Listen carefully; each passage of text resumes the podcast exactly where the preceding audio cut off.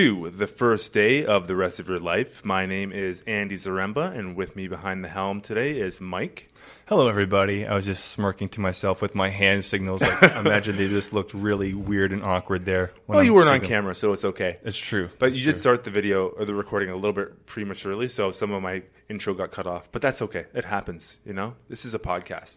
You mean and, in terms of oh, well, we'll, and we'll, if it's imperfect, that's okay because the audience isn't here for necessarily perfection. They're here for the conversation and long form content, which the I think humanity.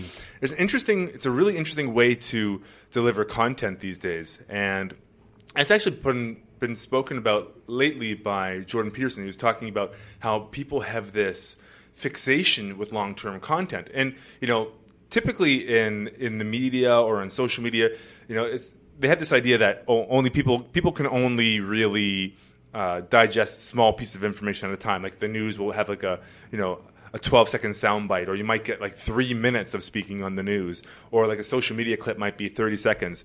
But what they're finding is that when you have really interesting content that's really gripping and engaging, people will watch hours and hours. So it's really not an attention span issue. It's more of like the content that's being putting out there by mm-hmm. other you know media modalities. Sure. Well, especially listening. You can listen to a podcast in the long format that we kind of do and a lot of other shows do while you're doing anything, while you're driving, while you're washing the dishes, while you're vacuuming. You, you can just multitask away and like have a little uh, university right or driving, head. commuting, it's whatever. Cool. Like it, takes, it turns that dead time into actually functional and time where you can potentially learn something. Right? Yeah, growth time. Right.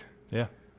So as usual, we're recording out of you Floathouse. Oh, I thought you were going to do it. Well, so. I don't know. You started to do it, so I know. I was just cueing you. Okay. Well, uh, yeah, we record this podcast every week here at Float House at 70 West Cordova Street in Vancouver, BC. Floathouse.ca is the website and is our primary sponsor here at Vancouver Real. Um, it's really what makes this all happen. And um, if you're curious about what flotation therapy is, which is what we specialize here at Floathouse, um, you can check out the video "What Is Floating" on YouTube. Uh, it gives you a quick six-minute kind of overview of what this environment uh, is and how it works, and then also the benefits that you can get by exposing yourself to it. So definitely check out what is floating on YouTube, and if you want to give it a shot, you can use the promo code Vancouver Real um, on our website for a twenty percent discount on a single float, and come and check it out in uh, in Gastown here in Vancouver. And also, we have a variety of community things that we like to undertake, and uh, well, one is the podcast of course, Float House. And we also have Mindful Mass Meditation Group, or you can go to mindfulmass.org. We don't have any events scheduled as of yet, but we'll most likely do one again on the fall equinox. So if you'd like to link up with Mindful Mass, visit mindfulmass.org or join the Facebook group page, Mindful Mass Vancouver Meditation Flash Mob, or something like that. Mm-hmm. Uh, and also, I've recently taken over uh, the city director role for Man Talks and uh, we'll have a couple events scheduled for this fall as well. If you'd like to learn more about those, about Mantalks is, you can go to mantalks.com or go to the Mantalks community group page as well. Or if you want to connect with me directly, you can go to andyzaremba.com. Cool. And uh, I think that's all we have for today in terms of uh, things we want to plug and get out there. So we have another Roger Killen introduction, and Roger's been so great to to provide me with so many great speakers over the years. And today I'm joined by Renee Jacobs. Welcome to the podcast. Thank you. Delighted to be here. So, Renee, you um, are a, a speaking coach and educator, right? And you teach inspired speaking. And your website is public speaking inspiration into action.com. Yes. Which will be linked for sure in this episode. So don't worry about remembering that because you can just click it and find out everything about Renee. But um, you uh, were a speaking coach for TEDx Stanley Park, correct? Correct. Right. And two seasons. Two seasons. Yes. And one thing that, uh, well, Roger, you know, he is curating TEDx Stanley Park and is now moving on to Get Inspired Vancouver. Yes. One thing he's always been noted for is putting together really really immaculate events and epic re- events. Epic. Actually, I believe the term he uses is legendary. Legendary. That's the term. yes. Yes. But the nice one of the reasons why they are so legendary is because of the amount of time that's put into not only like making sure the event runs smoothly and flawlessly, but also uh, getting the speakers really up to par. And each speaker gets coached, and you were again one of those coaches. Yes. Right. So, so um, and that is also in line with your business. Oh yeah. So, I guess where we could start off today is if somebody were interested into getting into public speaking and have never really had any training and doesn't really know where to start, what would you what would you recommend to that person? We do speaking all the time. You know that for business. Sure. Right. Yeah. Whether it's like public or not, you're saying? Yes. Well, public speaking is speaking to another person. It can Sure. be in the elevator. It can be an investment pitch when you go to the bank. So um, you're public speaking all the time. Right. And the real question is, how do you get better at it, hmm. more effective? So when you plan a meeting, you walk in with confidence, you know you'll be engaging, hmm. and build collaborative alliances. Excellent. How do you begin? Toastmasters is a great place. You said you have both got experience with Both done it, Toastmasters. yeah. yeah. Mm-hmm. And just that repetition of getting up there is just so important and getting the feedback. And but more so just the practice, just repetition, repetition, just to you know, start to work with that craft really. Mm-hmm. You know. I and find say yes when you get opportunities at work. right. You've Yeah. got board meetings, you've got presentations. Go So out and talk practice to as much Rotary. as possible for Sure. sure. Networking events. Right. Oh my goodness. Right. They're a Right. fabulous place to get practice, practice. Good Just point. speaking as much as possible in general, right? Yes. And one of the barriers to entry in terms of public speaking is definitely just overcoming the anxiety of being in front of an audience. Mm-hmm. I think that seems to be something that, you know, they say the two greatest fears of a human being is death and public speaking, Yes. right? And those are the two most common fears. And I'm not sure which order those go in exactly. But when somebody is just starting off and they are really nervous, how do you recommend somebody work past those nerves or how, how can they deal with that and, and learn how to speak effectively when they're just you know just shaking in their boots before they go on stage So I'll make you a little bit crazy. You know Lucas Mateo, Level. Up Living. He's here in town as well. Okay. And he works with people on building confidence Hmm. to get on stage. Okay, cool. I'm of a different opinion. I'm of the opinion most of the people I work with, once they know what to say, once they're confident that their message is going to land squarely and they'll get laughs and people will like them and they've got a story, if they're really motivated by their message, the fear just seems to melt away. right so when they're really prepared to speak then typically the nerves aren't there so much. Yeah, if you understand the craft for how to put your story together, so it's rehearsed spontaneity, it really isn't like table topics, mm-hmm. s- spontaneous, off Right. the cuff speaking. It's really things you've kind of prepared for. There's a science and a way to do that. And I think that calms the nerves more than anything else. Mm. right And then you can teach mechanics. We can learn mechanics, eye contact, body language. We can learn that pretty Stage quickly. Stage presence, movement. Yeah, but the message. If you're excited about your message and you know it's you've got something the audience can use, to me, that so it's really more nerves. about the content that you're delivering I as opposed so. to the actual speaking skill so much What do you think? Yeah, I think you have to have valuable content for sure. If you don't have the content and you're not delivering value or something useful for people to listen to, then then why are you even up there, right? Yeah.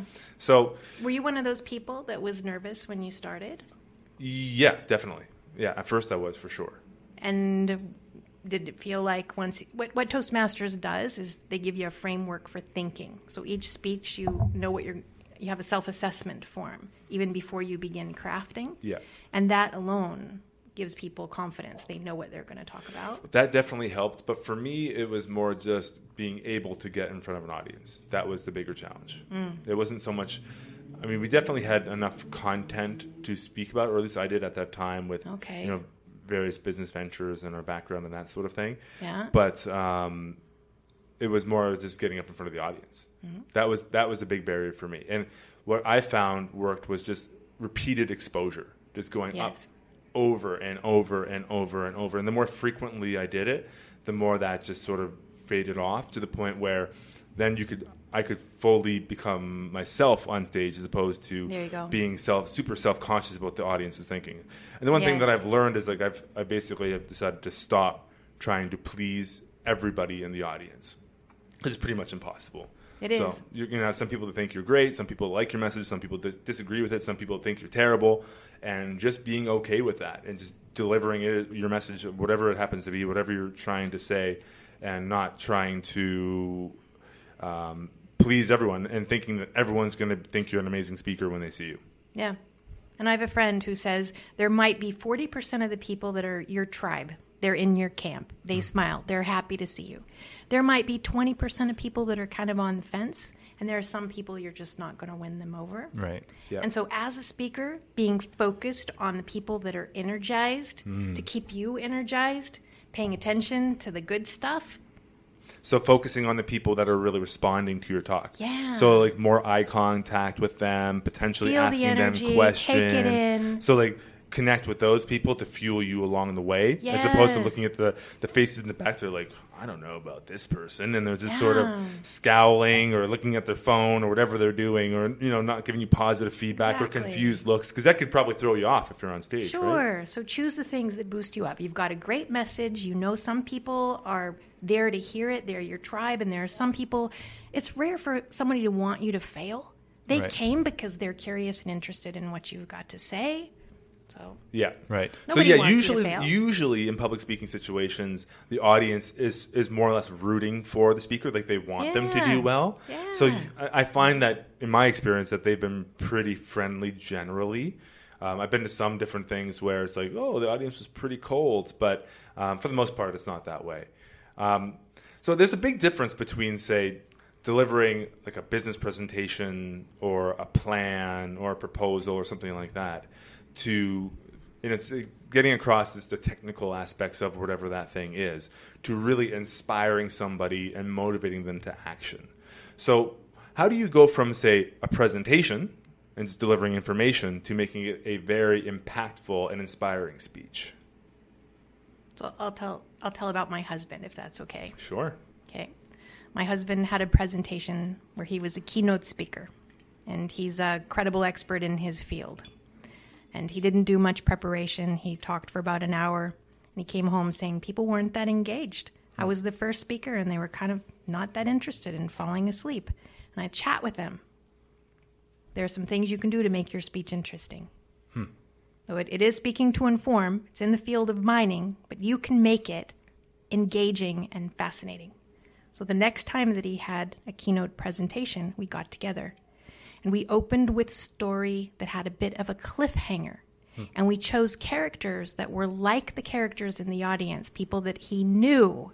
They've got conflicts with certain kinds of people. You put them together in mining. They're the environmental folks and they're the mining folks. And sometimes they kind of go head to head. So we set up a situation where characters that people in the audience know are in some conflict and he's right in the middle of it.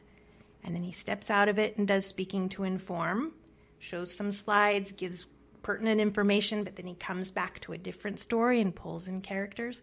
So in his hour, he stepped in and out of story and gave information in between. right And he hooked the audience. People came up and said that was I'd never seen anything like it. That's Cool. the best it ever and they and they lined up to talk to him. Right. Because really it's about growing know, like, and trust. Hmm. If you want to inspire change, if you want to influence people, having them know you, like you, trust you, be engaged in your message, that's where it all begins. Interesting. And- so weaving in the person, the stories, Yes. along with the information. So that's really important. A mind puzzle at the beginning, so people are wondering what's going to happen. What's an example of a mind puzzle? So going back to this one, he says, I'd never fly Air Canada. Most airlines move me to first class because I fly so frequently, but not Air Canada. But even Air Canada couldn't have set up this situation. Not only am I in coach, but I'm in a middle seat. Hmm. And I'm seated between like a guy that deals with iPhones and mining and a red-headed environmentalist with a bandana on. and they get into a war about mining being so bad for the environment. And the guy with iPhones says, You won't have iPhones if you don't have gold. You won't have toothpaste if you don't have mined materials. And the environmentalist is, you know, so it's a back and forth, and my husband's sitting right in the center, and he's a content expert. and everyone in the audience who's come to a mining conference has environmental folks and they have mining folks, and they're wondering what's going to happen. When is the content expert going to jump in and throw an opinion? But he just leaves it. See? So that's kind of a mind puzzle because the audience is trying to figure out what's going to happen next. Hmm. Cool. So he leaves Okay. them It's like a plot almost. There's a So- plot to it. And in the after party, people came up and they just kept saying, I know who Hippie the Red is. Is he? And they'd drop a name. And my husband would say, No, I just put together a group of characters I knew and created a character for a story. Right. Interesting. Yeah. And hmm. someone would come up and say, Oh, I know that engineer guy. And was that Fred so and so? And my husband would say, No. I just took people of, of a kind, created a character inside a story. Right. So that would be an example of a mind puzzle. So that's, yeah, that's a mind puzzle. Gotcha. yeah. Okay. Another mind puzzle. If you watch Amy Cuddy TED Talk, Okay. she she tells people, notice how you're seated right now. Just take inventory. Are you someone who takes up a lot of space? Are you sitting? You know. So right there, you're engaged in thinking hmm. about. Okay, and then she moves into her topic and comes back. She says. Pay attention to how you are now, but I'll teach you a life hack that'll change your life. But just for the moment, pay attention to your body right now as it is.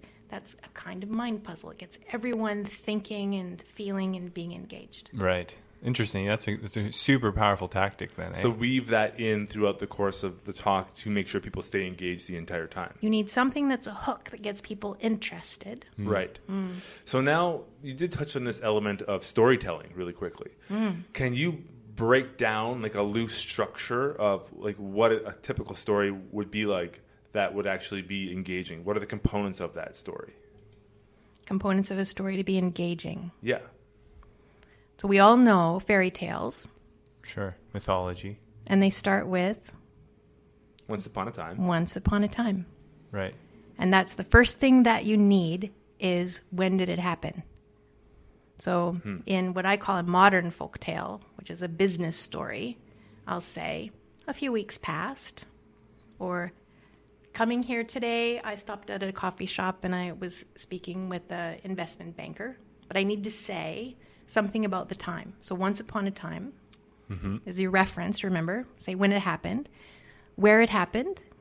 In in fairy tales, there was a deep dark forest Right. you know same thing in in the float house hey we're in downtown vancouver what's my address 70 70 West West Cordova. thank you so there i was my very first podcast ever on west cordova street Yeah. with mike and andy now i've got characters and a setting and it can just be short and sweet you got to give the audience a place and some characters Cool. Yeah. and then a little bit of conflict and what happened. Okay. Mm-hmm. So if we were to play out the conflict role, what would be the conflict here in this scenario? Okay, you're in business mm-hmm. and you provide a service which is I want sensory deprivation. That doesn't sound right. Well, yeah, it's one term for it for sure. It's commonly known. Give as me a that. beautiful term. That sounds a little scary. You've got Well, some yeah. words How that are nice floating? words. Or flotation therapy. Flotation therapy. There you go. Okay. So in comes a client and and there's there's so you can look at body language, you can look at internal dialogue, you can look at facial expressions. Walks in, fists kind of clenched, looking just really tense. Mm-hmm. And and scared to death to be in a place like this. Her friend said, "You've been to spas before, but you've never tried flotation therapy." That's right. I know. You're, you're getting divorced. You're having trouble at work. You've right. got these issues. I've got the place for you. And the client walks in, smells this kind of Epsom salt. It smells like a spa in here. It's Epsom salt. And you've got kind of a background themes and visual. I mean, it's very relaxing just to walk in. But you can imagine if someone's never done anything like this before, there's some tension from their day they're carrying. Sure. And then there's the little bit of fear of what this place might be like. So that Fear of the in. unknown. And then dialogue. Walks up nervously, says, mm, I need to know a little bit about this place. My friend referred me. Right. How much does it cost? Because that's all they know how to ask. Right. Right. So now if you could leave that conflict as it is, right? And that could be the hanger. So instead of like resolving it right then and there, you leave potentially leave that conflict and then that'll keep them sort of gripped and engaged as opposed to resolving it for them at the moment. Correct? What do you do when someone comes in and, and says, How much does it cost? Do you just give them a price or do you say, Let me tell you a little bit about some of the options that we have? Tell me what you need. It opens that conversation, Yeah, right? Why are you here? Yeah, why, Yeah. are you, Looking why for- are you here? How did you hear about us? Those type of questions. Yes. for And so What in the business for? story, that's where you would go. Oh my gosh, you look so nervous. Her hair was frazzled. I said, Who do you know? And she named a friend who'd made the referral. Oh, yeah, that's someone I know. And I'm thinking, My gosh, she looks nervous. She needs help right now. So there's some inner dialogue as you get ready to help. And, and then you demonstrate in story what it's like to come here. Right. I invited her in. I said, Would you like a glass of water? Take a seat. Would you like a tour of the facility? Awesome. and then Crack you a step out, crack a joke, and then st- in story, and if this is a business story, let's say mm, you're at a, mm, are you a networking event or a Rotary Club, and you've taken five minutes to be the food sponsor or something, so you get to talk. You open with story, and then you step out and you do like you did in your opening. We've got this place, and these are some of the services that we have. We're easy to find, but let me tell you what happened with her. Right. So just to Cool. Recap like the that. components of the story, we have the time, location, characters, conflict, Yeah. and then anything so else. So the four W's: when it happened, yeah. where it happened, who, those are your characters, and then what happened. Some kind of conflict with a resolution. And I call it a modern folk tale because it should have a message. And if this is a business story, the message is there's this amazing therapeutic place that brought relief to someone who was suffering. Right. So. So the the story is always about how this person Mm-hmm. came to a fortunate resolution, and it was just a blessing that you got to be there to help. So that basic format can be applied to any story. Pretty much. Now, are there any sort of modifications that you would roll in? Like that seems to be like the fairly basic level of the story. That's but the basic are there, story. Are there w- like mm-hmm. twists and turns you can add to add more dynamics to the storytelling aspect? Always Nice. additional conflicts. Yeah, Additional Right. conflicts. yeah. And then, I mean, Ratchet the up tension, the right? Creating a little bit of tension. Yes, and that's little. It's harder, but Right. Well, Yeah. it gets more technical. Like we had a, a gentleman on the podcast a couple times a long time ago named uh, TJ Dawe, and we've done different projects with him as well within Float House and Vancouver Real. And um, he's, I'm trying to think, there's a, a, a theatrical term and a storytelling term that uh, he often used and was very, very good at. Um, I can't remember, but basically it's like you start one story element and then you all of a sudden a progressive complication. I guess so, but you stop and you go to a completely different story, and then you come back to the next story, but then you go to another story, and then but but they all are going to have this overlapping connection at the end. Um, I forget. There's a special term for it that I can't remember, but uh, he's like an expert at doing this, and he does Yeah. these one man uh, theatrical performances. And uh, so something like that would be would like be another level of amazing. So, like, technical. Oh, layering very- the stories, right? and like they seem so all- That's really randomly unrelated, but then you bring them all together at the end, you know. So it's But kind he's of crafting taking, and yeah, he's planning. totally. That's technically difficult. Yeah. mhm. An easier way to do it is to sit back and say, okay, I've got my basic story. right. Now, is there anything here that I can make funny? Mm.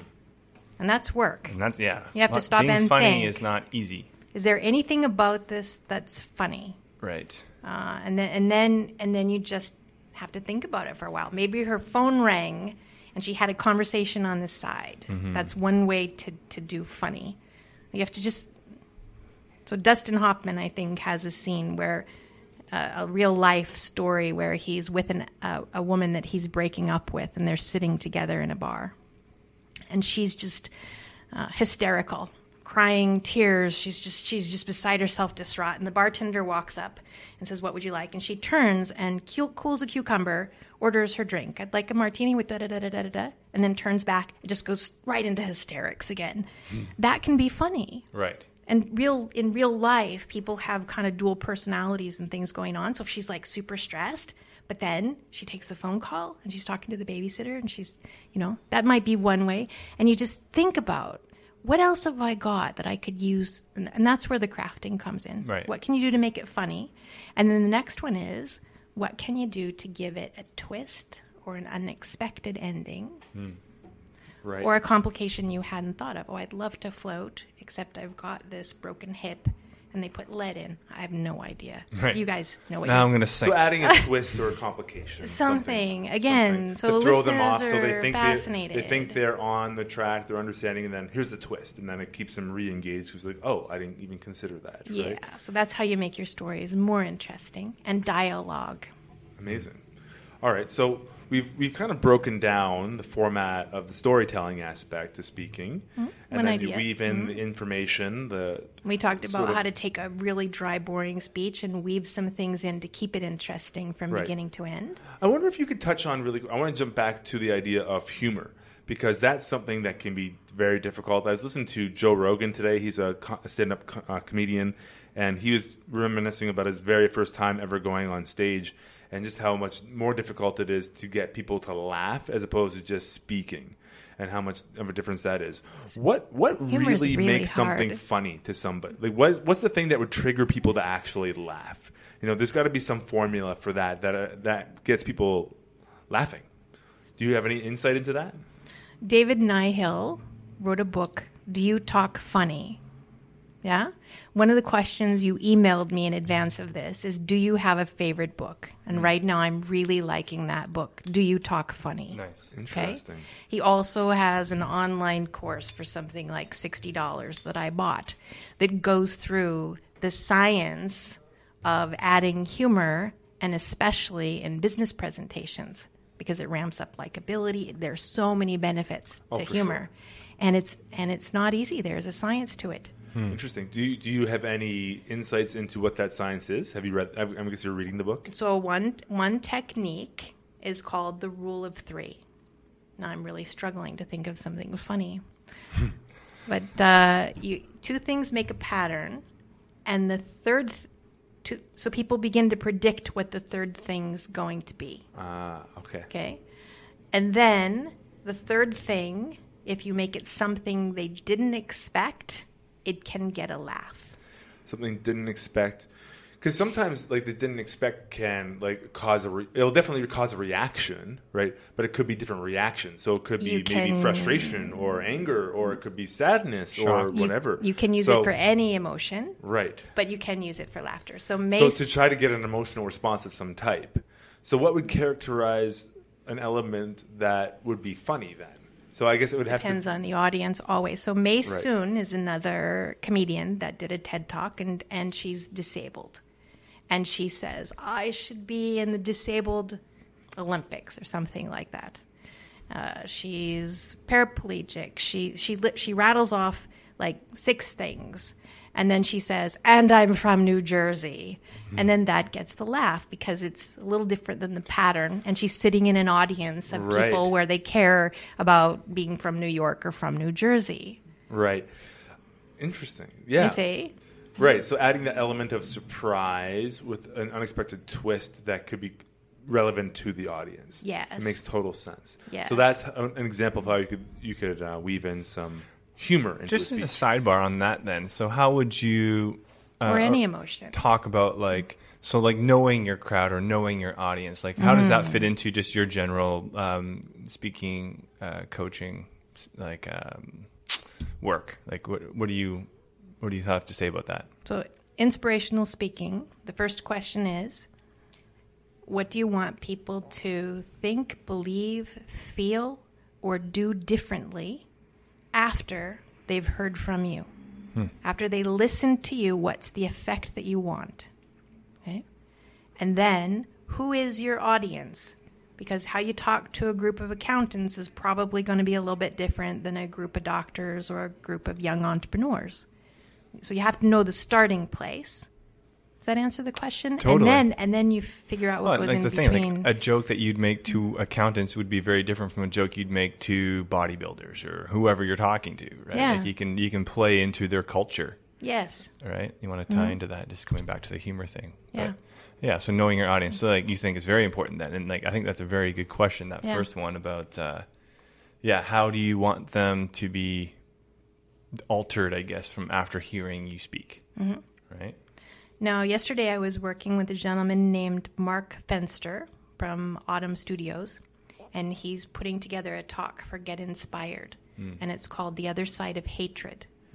And he hmm. talks about how parents who have been in war or children who have been in war and lost their parents walk away from that, and even after the war is over, or if they move to a Western society, perhaps, they still carry pain and anger and racism, you know, from being victims. And then they pass that on to their children. And he had three things it was like hate, fear, and rage, let's say. But he had three things. Okay? Anytime you have three things in a pattern, you want to stop and think about which is the one that has the most impact. So if it's um, pain, fear, and rage, the question for him was which one goes last. Hmm. Now, in in his story, he starts he starts with how the parents met, but then he moves to how he came to Vancouver, and how being Jewish, when somebody's delivering his refrigerator, and he opens the door and takes one look at them, his first feeling is fear. Do they hate me? Do they want to kill me because of the way he was raised? Hmm. So knowing that that's where he's going, when we look at the opening and he's got three things in a row, we say which one will have the most impact and which one are you going to come back to later?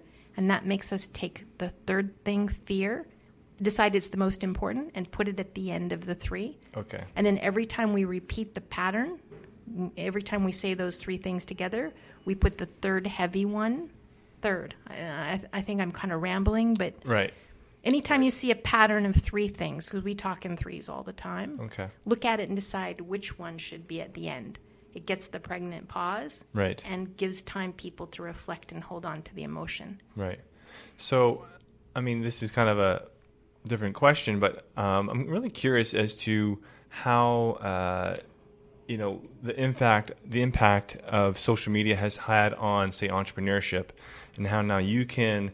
Because obviously, like you said, speaking isn't just about public speaking in front of an audience that's live. There's also speaking in front of a camera, and now social media is a huge um, medium Yes. for people to do this, uh, and and so from your, you know, um, market, your your business, uh, a coach, speaking coach, are you seeing more and more kind of social media, YouTube people who have aspirations of being on the social media influencer route, coming to actually get speaking coaching, or has that even caught on yet? Have you been seeing that sort of trend within your business?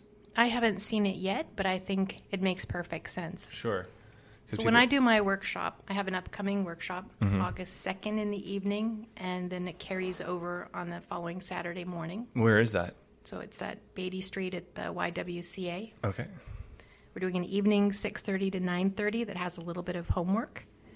What how do you craft an introduction to give the MC so that people like you before you get to the stage? Mm. We talk a little bit about this modern folk tale idea. Help people come up with business concepts and then when they go home from the Thursday night they'll be crafting those things to bring back to the workshop Saturday from 9 until 1. Then we'll talk about things like the rule of three, you focused language, other editing techniques, and they'll use them to go back in and edit their stories. If it were a two minute soundbite, if it were a marketing message, apply the science of public speaking to make it more engaging and interesting. Right. Yeah. Yeah. And then you- can, and then you've got rehearsed spontaneity. You practice a little bit, and when you have an opportunity to use it, you pull it out. totally. So when is the workshop again? In August, October 2 and 4. August second and fourth. August Yes. 2nd. A Gotcha. Thursday and a Saturday. Cool. Thursday Very- night, Saturday morning.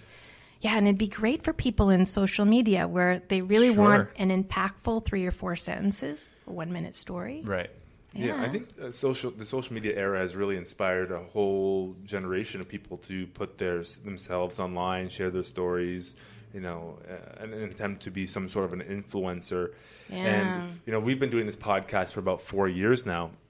It's led us to doing public speaking and different things like that. And the one thing that I thought would be really useful as well, which I'm sure some of them already are or might start pursuing more of, are is acting, right? Because it's just like again being a really effective communicator I think is going to be hugely important as opposed to just going on camera and speaking.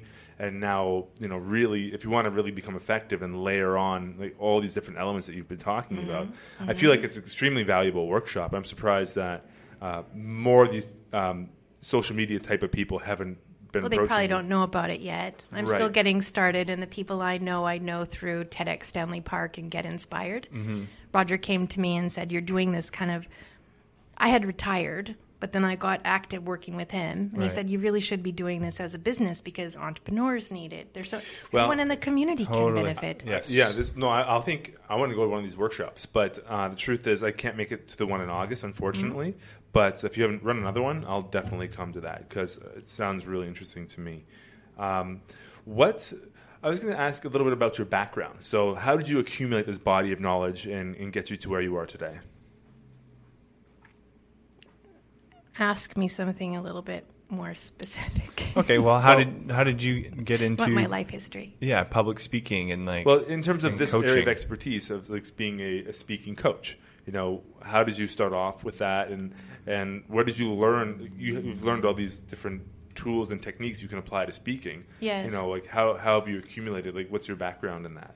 All right, so um, I started out to become an optometrist. So I have a d- degree in biochemistry, degree in physiologic optics, and then became a doctor and ran a practice. I've had an embroidery company.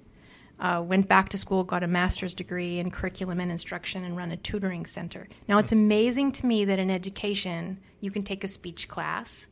In education, you get up and do presentations.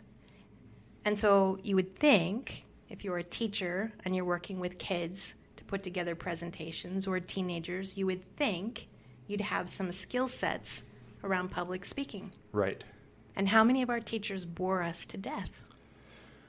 I don't know. I haven't been in school for a long time. yeah, but it's But true. even if you remember, um, have you seen professors and teachers who come to Toastmasters?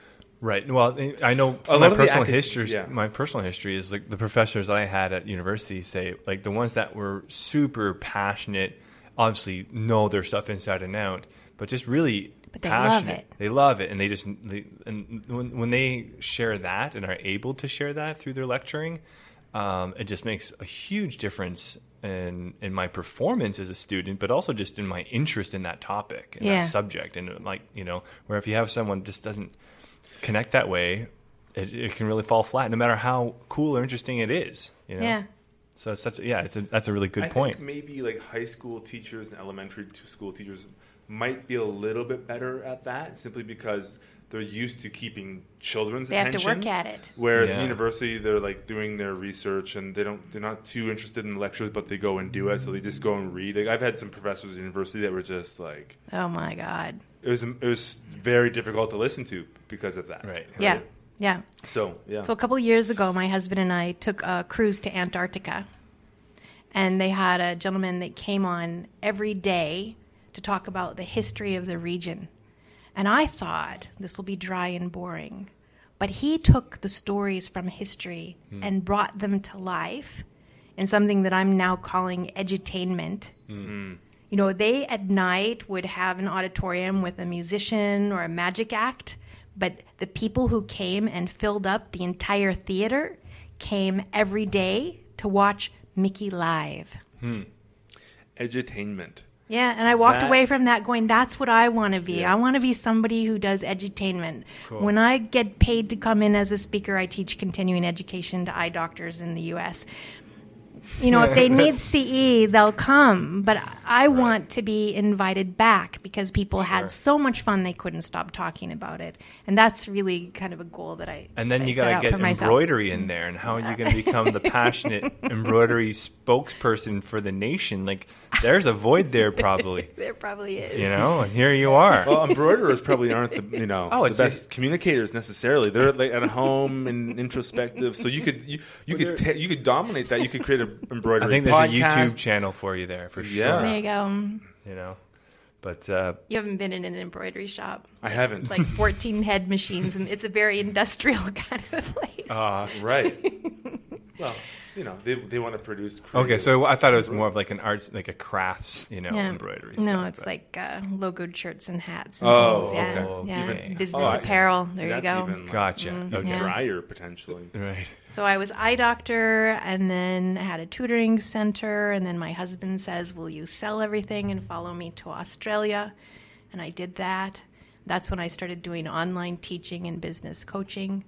Um, a lot of things happening in the U.S. in medical care that aren't real exciting. Hmm. And it became challenging, and I was at a place where I could retire, so I did. But at the time, wanted to improve my public speaking and was new to Vancouver. We left Australia, came here, got involved in Toastmasters. Mm-hmm. So that's where. Good starting spot for anybody, really. But you would think if I'm already a doctor and I'm already a teacher, you would think that being in Toastmasters would be kind of easy for me. And like you, I went in a little bit nervous about public speaking and I had a lot to learn.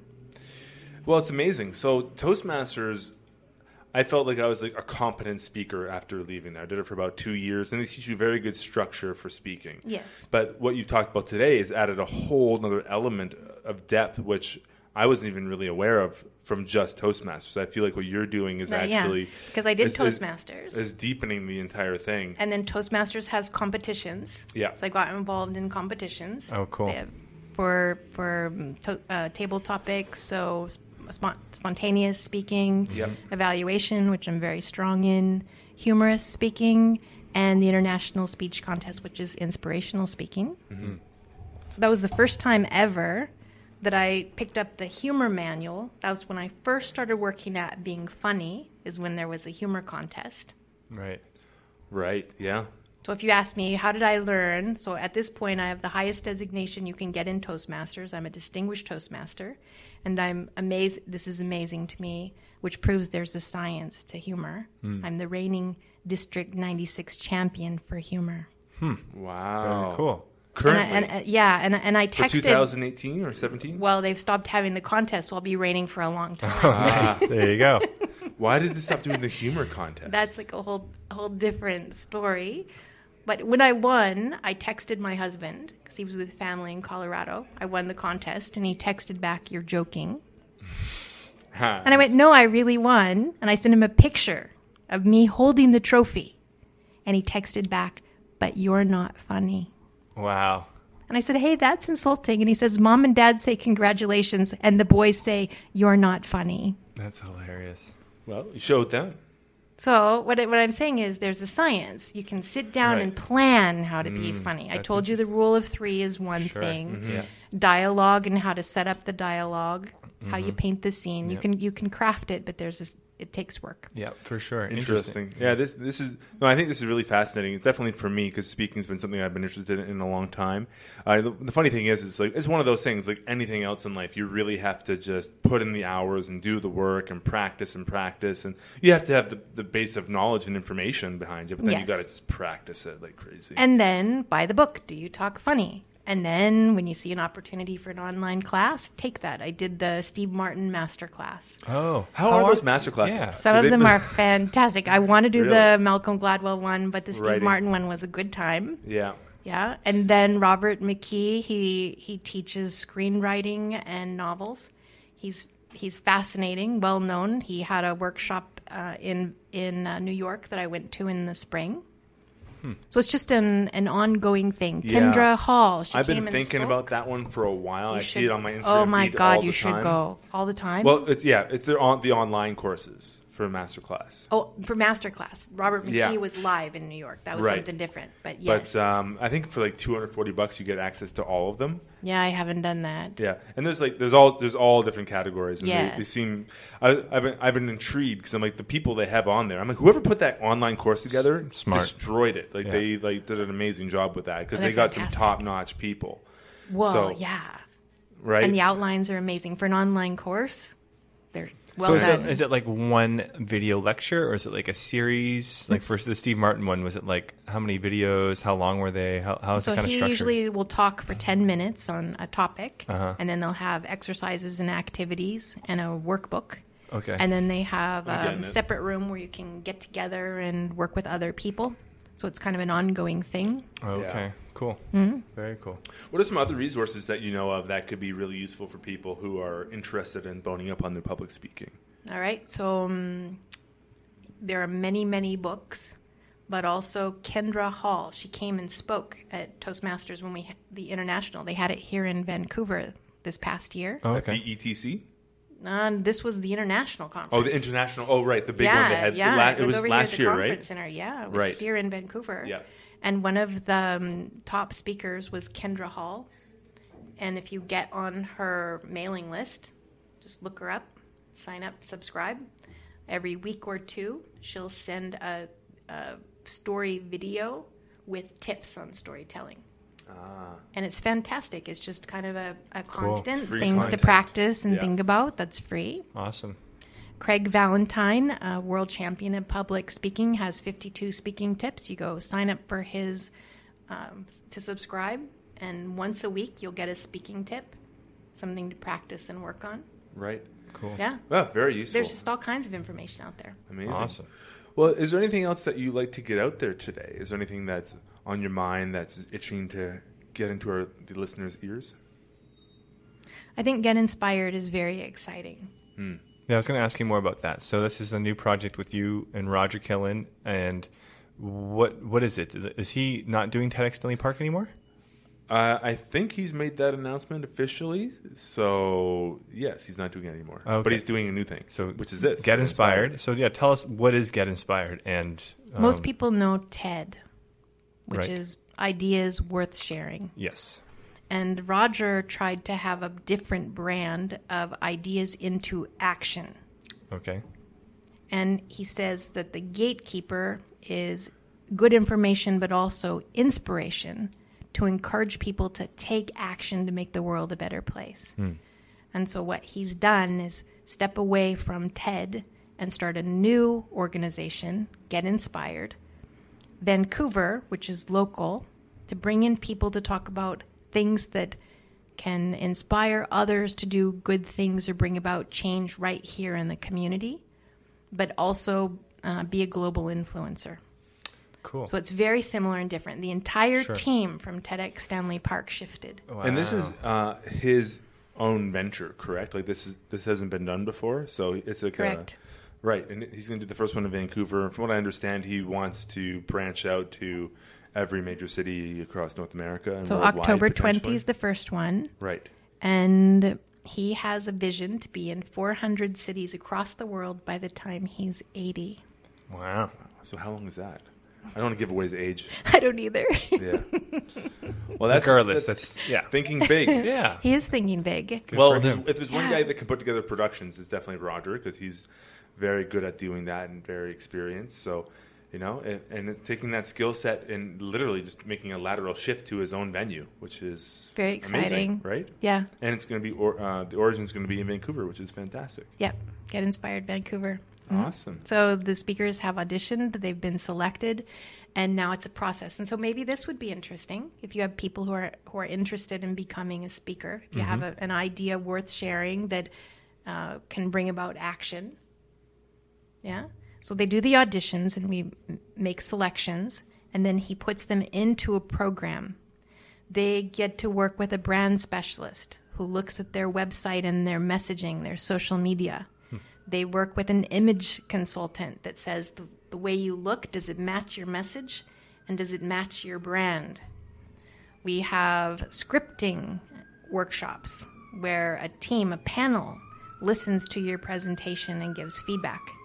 This next Sunday, we're bringing in a humorist that specializes in humor in business, and he'll be looking at each of the speakers, giving feedback and advice on exactly their content, how to how to bring some elevation, levity. So similar to what he did with TEDx Stanley Park and really polishing up the speakers before they go on stage. So Yeah, but if you're a business person and you speak at the convention center, which is a thousand people in October, that's a big audience. yeah. Mm-hmm. and then your video if it if you go through the training to make your video go viral you Right, grow so your celebrity. Is that mm-hmm. kind of what like the the thinking is behind having making the brand is congruent and that their website and social platforms are all up to snuff? Is that kind of the thinking? Is like he wants or expects people to watch these videos, learn about this person's project or idea or you know action, and then go and find a very like credible looking.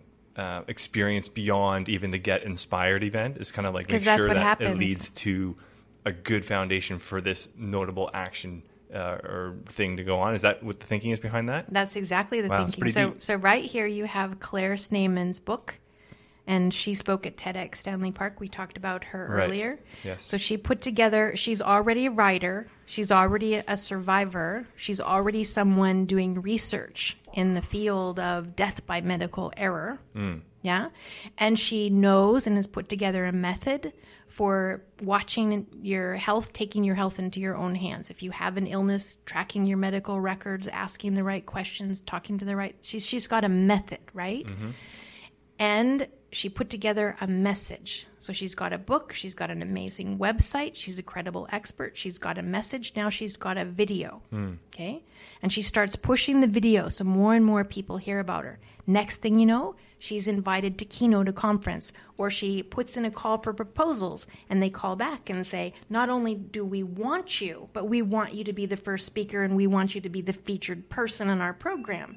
So it elevated her status and her opportunity to get her message out. Cool. And that's what he wants. People that they're they're so passionate about their message that they have the wherewithal to run with it. Very interesting idea. Yeah. Yeah. Well, I mean, you know what it really is too. It's um, it, it does go along nicely with the whole self-branding movement that's so common these days. Like everybody has a book, everybody has like a website, everybody has all these different things, and they start speaking, and then they, you know, they sell the uh, sell selling a course or, or something like that, right? Yeah. And it's it's a very common thing. This is sort of formulating how to do that. Yeah, it's great experience. And there's a lot of there's it's very actually it's quite complicated. It's like coming up with your own personal brand and, and identifying that and, and how you speak and what you're speaking on and then like polishing it to that level and all the skills it takes to become a speaker and writing a book and all of those things. Like to do it well, it's a big effort.